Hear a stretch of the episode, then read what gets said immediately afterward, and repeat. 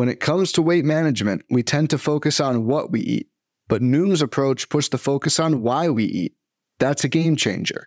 Noom uses science and personalization to help you manage your weight for the long term. Their psychology based approach helps build better habits and behaviors that are easier to maintain. The best part? You decide how Noom fits into your life, not the other way around. Sign up for your trial today at Noom.com. That's N O O M.com to sign up today. Welcome to the First Pitch Podcast, brought to you by PitcherList.com, your daily morning podcast, updating you on everything you need to know to win your fantasy baseball league. Here's your host, Chad Young. Hello, and welcome to the First Pitch Podcast. As the man said, my name is Chad Young. Welcome to October. It feels like that should mean the postseason, but we actually still got five days left in the regular season, including today. So there's still moves happening. There's still fantasy matchups to be won. Lot still hangs in the balance. First big move of the day, Francisco Alvarez was in fact promoted to the Mets, made his major league debut Friday, hit seventh as the DH. Team made room by placing Darin Ruf on the IL. So the small side of a platoon is open for Alvarez even without catching, and it seems that may be his role. His debut, not great. 0 for 4, but the bat will play. It just you know, we'll see how quickly it plays. With a righty on the mound for Atlanta today, it'll be interesting to see if Alvarez is back in the lineup. Maybe comes into pinch hit. I suspect he regularly starts against lefties, but that might be all. Ketel Marte placed in the 10 day IL, ending a pretty frustrating season for his fantasy managers, and I'm sure for him as well. Marte basically repeated his 2020 season after breaking out in 2021. Through the first half, everything looked good, but the second half was a disaster. K rate spiked, walk rate cratered, home run for fly ball rate fell, BABIP fell. He's worth a deep dive in the offseason, and I'd also keep an eye out for any news about lingering injuries or anything like that that may have impacted his second half. After getting his first save, Caleb Ort was sent down as the Red Sox brought back Jarren Duran. Duran played center field, led off, went one for four with one of only three hits for Boston on the night. I still think Duran proves to be a valuable fantasy player long term, but I don't expect ton from him this week. As anticipated, the Yankees activated DJ LeMahieu from the IL Friday. He was at third base hitting fifth, went 0 for 3, and then was pulled from the game. Apparently, Aaron Boone suggested before the game that DJ may not play the full night, so think this was planned and just easing him back to prepare for the postseason. Tim Locastro sent down to make room. The Mariners placed Kirk Casali on the paternity list. That's unfortunate timing for him, I guess. He missed the postgame celebration Friday night, but he's got more important stuff going on. Brian Keefe up as a temporary backup catcher. The Phillies brought back Darick Hall, who was showing some intriguing power during his last stint in the Bigs. There isn't an obvious spot for him to play. That played out Friday as he was on the bench for game one of the doubleheader, and then game two was rained out. Yairo Munoz sent down to make room. We'll have to see if Hall is in the lineup at all for either of the games today. Yankees still expecting to have Matt Carpenter back for either their final series of the regular season or for the playoffs. Unfortunately, I don't think we'll have much notice on when he'll be back or what his role is going to be. So for fantasy purposes, Probably not a lot you can do. Zach Britton left the Yankees game. He tossed a pitch to the backstop and then called into the dugout. We'll wait for an update, but his history does not suggest this is good. Also, a reminder of a couple upcoming returns. Zach Plesac back today, Tony Gonsolin on Monday. Top performers on the field on Friday. JT Realmuto did something Friday that had only been done six times all season. He stole three bases in a single game. That also got him up to 21 on the year making him the second player ever to go 2020 primarily playing catcher. He's atop the Razzball player rater for the catcher position, and only Dalton Varsho is really even close to him. There will be a lot of chatter about who should be the top catcher taken in 2023. Realmuto still the top bat at the position for me, though his age does present some risk. Jake Fraley, three for four with a home run, the only Reds run on the day. He's been terrific versus right-handed pitching and is a must start when facing a righty. Oswaldo Cabrera, two for four with a home run. It was the only Yankees run on the day. He's been very, very good in September. He's got a decent track record in the minors, but projections not super optimistic. I'm curious what role the Yankees see for him, but I suspect he's more of a utility guy than a regular starter, which will make him sort of a non-factor for fantasy. George Springer with a combo meal, two for four, two runs, three RBIs. It was his 25th home run and his 14th stolen base for Springer, as always, it's just about staying on the field. As you look towards next year, I just wouldn't really bank on more than 130 games, maybe up to 140, and be aware it could be less. Cal Raleigh came on as a pinch hitter and walked the Mariners off into the postseason with his 26th home run. When everyone in 2023 drafts is fighting over Real Realmuto and Adley and Will Smith and Varsho, Raleigh's going to make some managers very happy in that next tier. Cody Bellinger hit his 18th home run and was two for four with a run and three RBIs. He has had some big games like this over the course of the season, but they haven't really turned into anything. He's off my 2023 radar, but I have this odd feeling that he's going to have a huge postseason and trick me into drafting him again. Evan Longoria hit not one but two home runs Friday, his 13th and 14th. He has been solid, particularly for a third baseman when he plays, so feel free to ride him down the stretch. Other homers around the game, Rhys Hoskins hit his 30th, Vlad Guerrero Jr. his 31st, Raimel Tapia his 7th. Jose Ramirez got his 29th, a three-run shot that moved him up to 122 RBIs. Drew Waters hit his third, Michael Massey his fourth, Carlos Correa hit number 22, Thomas Nido hit his third. He's clearly not ready to give up that catching job in New York. Austin Riley hit his 38th, Matt Olson his 31st, and Dansby Swanson his 23rd. All three of those Atlanta home runs were off Jacob DeGrom. Alex Bregman hit his 23rd, Taylor Walls got his 8th, Albert Pujols hit number 22. That was his 701st for his career. Jo Adell hit his 8th. Luis Rengifo hit his 17th. Shea Langeliers hit his 4th. Eloy Jimenez hit his 16th. And Mike Yastrzemski hit his 16th as well. As for stolen bases, Alec Bohm stole his second. Bryce Harper took his 10th, as did Bryson Stott. Isiah Kiner Falefa stole his 21st. Cedric Mullins swiped his 33rd and 34th. Jake Cave stole his second and Mark Contreras his first for the Twins. Jace Peterson now has 12 and Garrett Mitchell has half that with six. Ke'Bryan Hayes took number 19. Dylan Moore stole his 21st. Ha-Seong Kim stole his 11th. Elvis Andrus got his 16th. Jake McCarthy stole his 22nd. He also had three hits in that one. And Josh Rojas swiped number 21. Turning our attention to a mound, a lot of interesting pitching performances, starting off with a great pitchers duel as Sandy Alcantara and Corbin Burnes faced off in a matchup that could be last year's Cy Young versus this year's. They did not disappoint. Both went eight innings. Sandy struck out eight while Burnes K'd seven. Neither issued a walk. Sandy gave up five hits to Burnes' four, and unfortunately for the Fish, he also gave up the only run of the game, taking his ninth loss. Both of these two are set to start the last game of the season. Sandy probably will, a chance to sort of polish that Cy Young resume. But Burnes, it depends what the Brewers are doing. If they've climbed into and claimed a wild card spot by then, he may sit it out to prepare for the postseason. With their season on life support, the Orioles had Jordan Lyles on the mound. He did his part going seven innings, holding the Yankees to a run on four hits, struck out nine, tying a season high for him. He'll get another go this year with Toronto coming up on Wednesday. Despite this performance, I still wouldn't risk that one. Bailey Falter had been cruising right along since late July until Atlanta torched him last time out. He bounced back Friday, shutting out the Nats over six, striking out six, walking two, and allowing three hits. He had 10 whiffs on 84 pitches and a 33% CSW. Given his second half, I suspect he'll get some nice draft helium, but I think he's more like a high threes into the fours ERA type, less than a K per inning most likely. The low walk rate will help control his whip, but I don't know. I'm not that excited about it. Maybe a late round guy, and I certainly wouldn't risk him against Houston to end the season. Alek Manoah lined up for one more start before the postseason, but he is primed for the playoffs. Friday, he faced off with the Red Sox and shut them out over six, striking out four, walking two, giving up two hits. He's going to be very high on 2023 draft boards, and he belongs there. Joe Ryan was excellent for the Twins Friday, striking out eight and walking one, giving up five hits without a run over six. Yeah, it was the Tigers, but it still counts. This will be his last start of 2022, and it's worth looking at the new, more balanced schedule for 2023 because Ryan was brilliant against the AL Central this year, not so much against the rest of the league. Jacob DeGrom fell to 5 and 4 on the year, but he gave up just 5 hits and 0 walks in 6 innings. Problem was that three of those hits were those solo home runs I told you about earlier. He struck out 11, showing he still had his dominant stuff, but those mistakes killed him.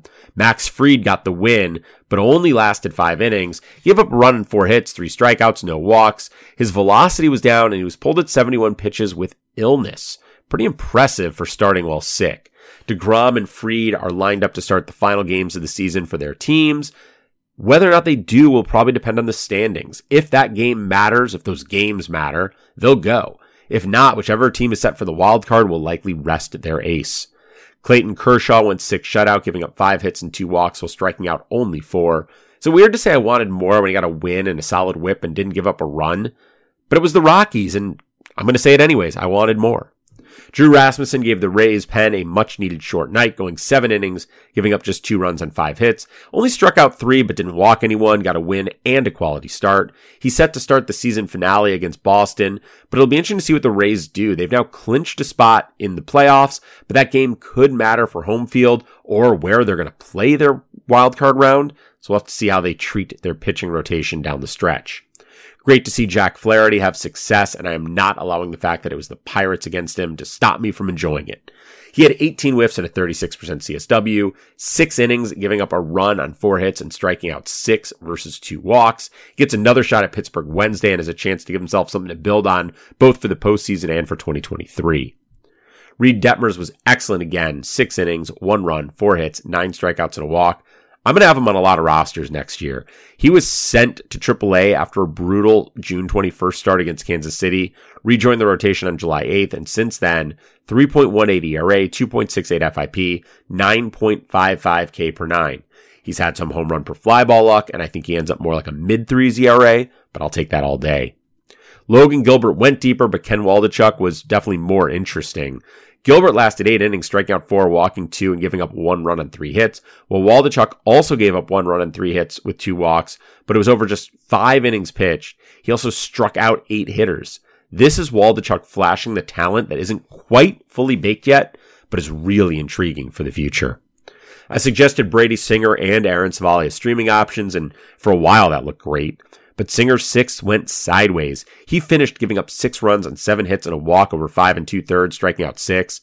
Five of the seven hits, five of the six runs, and that walk came in the sixth inning. Rough final inning for his season. Civale, meanwhile, was better. Six innings, three runs, two of which were earned on three hits, five strikeouts, no walks. Got a win and a quality start. Civale gets a repeat with Kansas City on Wednesday, and I'd run him out there again. I've mostly been ignoring Adrian Sampson, but he keeps performing. Friday went seven innings, giving up a run on three hits with six strikeouts and two walks, bringing his ERA on the year down to 3.10. While his underlying performance isn't as good, a 3.81 FIP isn't bad. It's certainly a viable streamer. The Reds would have been a good option, but now he's done for the year, so you'll have to wait till next year to try it again. Davis Martin, not my first pick for a big night Friday. He was facing the Padres and turned in five and two thirds strong innings. Gave up a run on six hits without a walk and struck out eight. His numbers of a starter have not been great. The K's in particular have been lacking, but he was piling up K's in AA and AAA this year. Don't think there's anything to get excited about yet, but maybe some interesting signs. Domingo German gave up two runs on three hits over five and a third, striking out six and walking three. He's turning in a surprisingly solid season, but I'm just not a big believer. I think we know who he is at this point, and I don't think this is him turning a corner. Yu Darvish struck out six, walked one over six innings, but gave up three runs on eight hits. That's a quality start, but no win, a bad ERA, a worse whip. Not terrible, but not ideal. He should start the final game of the year versus San Francisco. That would be sort of a last tune up for the NLDS, and I'd use him there. Framber Valdez ran off that huge quality start streak and now has blown up two straight.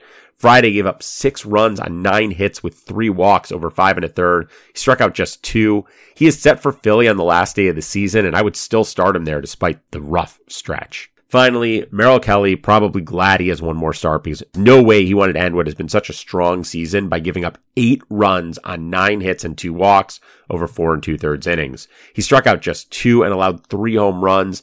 Even with that disastrous outing, his ERA is under three and a half. I'd still let him start Wednesday against Milwaukee. On to the bullpens. For the Orioles, they were still trying to find a way to get into the postseason when they played their game. And with their season on the line, they brought out Felix Bautista to take the eighth facing the top of the Yankees order. He got his 13th hold. His only blemish was at a walk. That was an intentional walk of Aaron Judge. So, you know, you tell me whether that's actually a blemish. Then they went to DL Hall for the ninth. He struck out two in a perfect inning for his first career save. Interestingly, if he ends up back in the rotation next year, that could end up being his only career save. Unfortunately for the Orioles, both the Rays and the Mariners won. So their season is effectively over. They'll play out the string, but postseason hopes will have to wait till next year. Yusei Kikuchi pitched three innings with the Jays up big and got his first save as a result. He struck out five, walked one, and gave up a hit. Kikuchi has now made 10 relief appearances, and while his strikeout numbers are insanely good, he still gets hit way too hard. Emmanuel Clase saved his 40th, striking out two in a perfect inning. Kenley Jansen hit a guy, walked a guy, gave up a hit, but also struck out the side, getting his 38th save. He continues to be shaky, but he got the job done. Devin Williams also put three guys on base, two walks and a hit for him. He also struck out the side, getting his 15th save. Ryan Helsley got his 19th save, striking out one and walking one. Giovanni Gallegos added his 12th hold in that one. I said Ryan Tepera was the best bet for Angels save, so of course Jimmy Herget gets his ninth on Friday. He struck out two in the process, so what do I know? And finally, Liam Hendriks saved his 35th, striking out two and a clean ninth.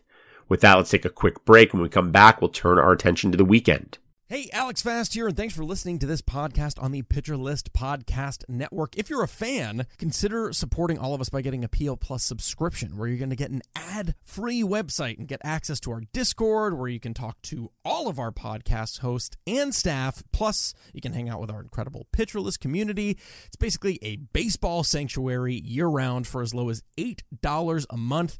You can sign up at pitcherlist.com backslash plus, and you're going to get your first month free with promo code podcast. Also, don't forget to check out everything else we do as well from YouTube videos, live streams, newsletters, off-season articles, TikToks, breakdowns, over 15 baseball podcasts on our network. We can't stop talking about baseball even during the off-season. So sign up for PL Plus today at pitcherlist.com backslash plus and use promo code podcast to get your first month free. All right. Thanks for listening. Let's get back to the show. All right, welcome back. First things first, with all the weather going on around the country, definitely want to hear from Mark Paquette. Thank you very much. We have some moisture from the remnants of Hurricane Ian around tomorrow, but you know what? They're going to stay south of New York. Going to mainly just be a few showers around DC, and that's about it. Those are the only two games to watch, but I'm not expecting any major issues here. So go ahead and play whoever you got as we enter the last weekend of the Major League Baseball regular season. Thank you very much. Have a good one, and I'll talk to you tomorrow. Thanks, Mark. If you're looking for streamers, I know I went with the Guardian streamer on Friday. It worked out pretty well. I'm going to double down and go with Zach Plesac today. I don't think he goes very long in this one. Probably not going to get a quality start. Maybe, maybe deep enough to get a win, but even that might be a reach. But I think he'll pitch well against the Royals.